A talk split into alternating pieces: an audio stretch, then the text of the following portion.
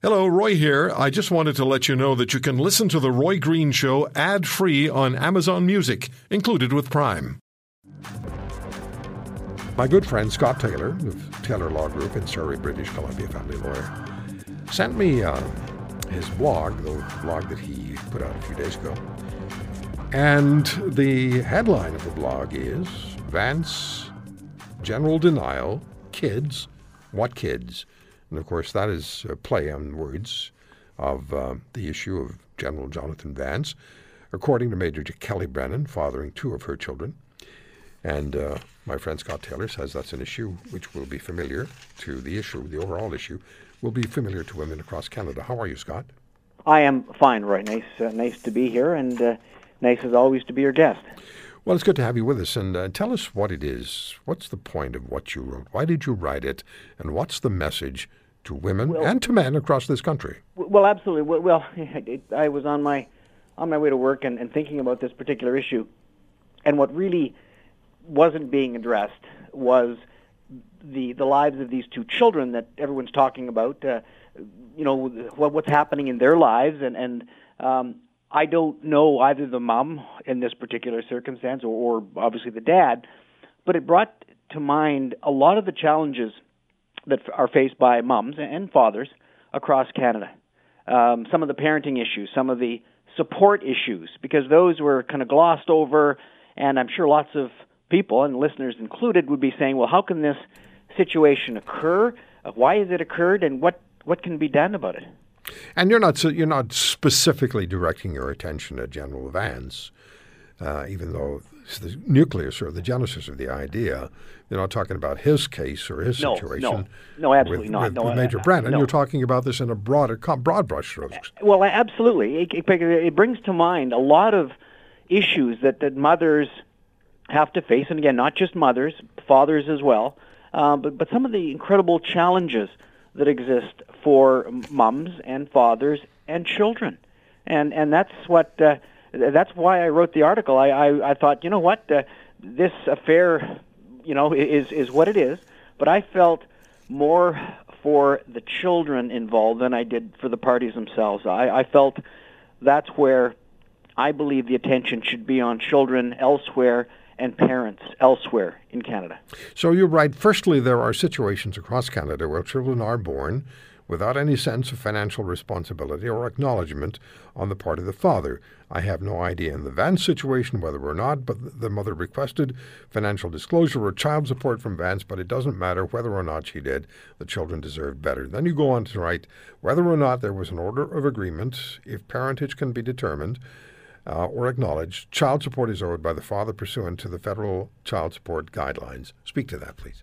Well, I, I will, and, and I know that uh, I've been practicing long enough to know when the federal child support guidelines were introduced, Roy, and, and remember the kerfuffle when, when those guidelines uh, were introduced, and it was again the, the the government the government really moved at warp speed in putting those into place, but what it essentially says is that child support, whether there's an order or an agreement, child support is owed, uh, but it's not it's not something to be negotiated between the parties because courts have taken the, the very sensible position that it's the right of the child to receive the support.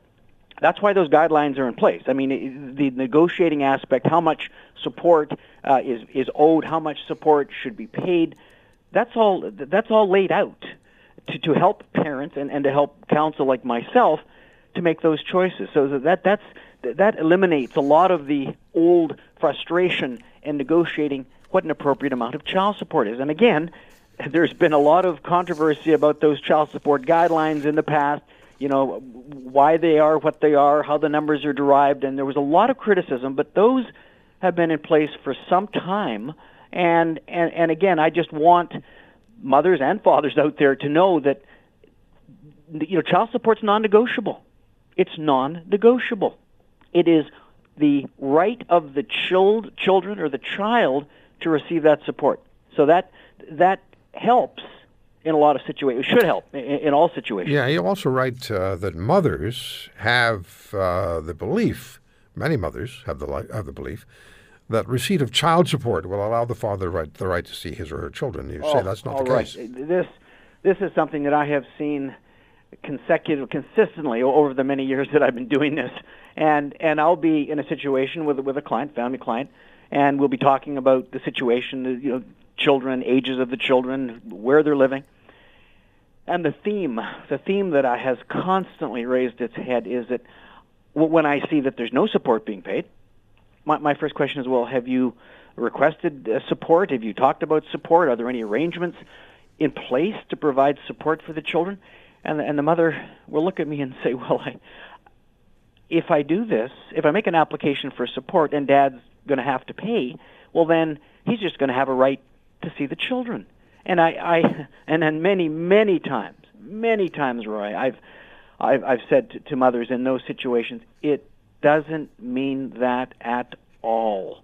But again, that is a that's one of the things. That's why I wrote the article. I want moms to know that if they bring an application for support, that it doesn't entitle the father to automatically enter the scene. Okay, so Scott, one of one of the issues, and I've talked about this issue in the past, and we'll have to do it again, and take some phone calls um, and and and really broad base it.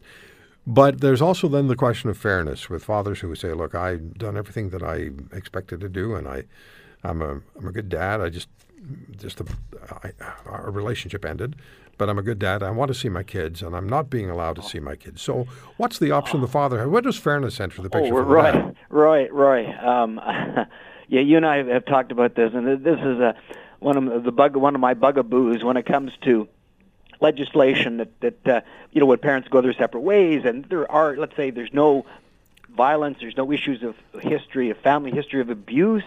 Um, I, I've always taken the position that if you have two loving parents, that that there should be an arrangement, an equitable sharing arrangement, called it a shared parenting arrangement, so the kids enjoy the love and uh, attention of, of yeah, because the kids parents. probably want both of their parents. Well, well, absolutely. But what can happen, and, and, and again, this is what lawyers are involved in, is how do we come up with that equitable arrangement? And and right. remember, and this is the part that, that hurts so much, causes so much heartbreak, is that the issues between mom and dad, those emotional issues mm-hmm. that have arisen that have caused the rift in the first place, mm-hmm. are often used as an excuse by one or the other to say, you know what, I'm going to get back at you without saying it, and I'm going to use those kids as pawns in this relationship. I'm right. going to basically hurt you because I know how much you want to have that relationship with your children. Okay, and Scott. Those, so we're going to have to have this conversation another time and include some sure. phone calls. So the bottom line, though,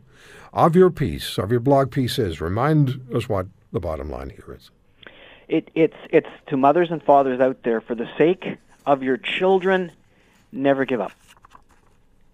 Never give up.